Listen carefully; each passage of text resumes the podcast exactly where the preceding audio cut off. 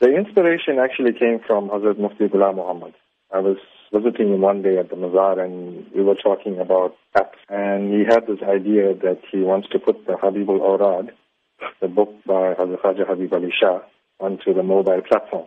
I thought, okay, instead of just having one book on the mobile platform, let's brand the app Soofie.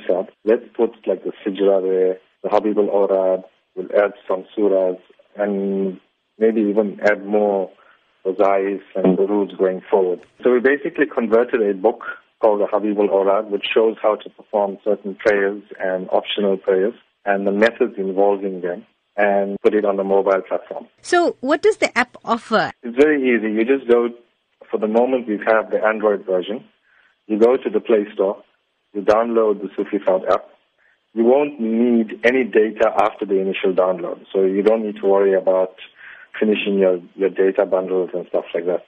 Once it's downloaded locally on your phone, you can use it and it shows you how to perform like Fajr, for example, the morning prayer, how to perform the optional prayers.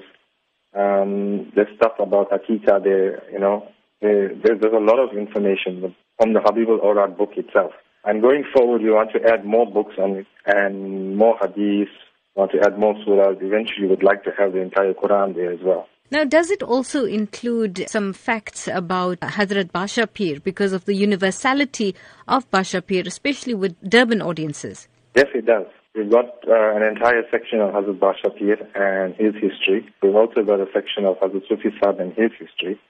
And uh, like I said, going forward, there's going to be a lot more of information that's going to be valuable to everyone. So, do you have plans for any other innovative apps in future?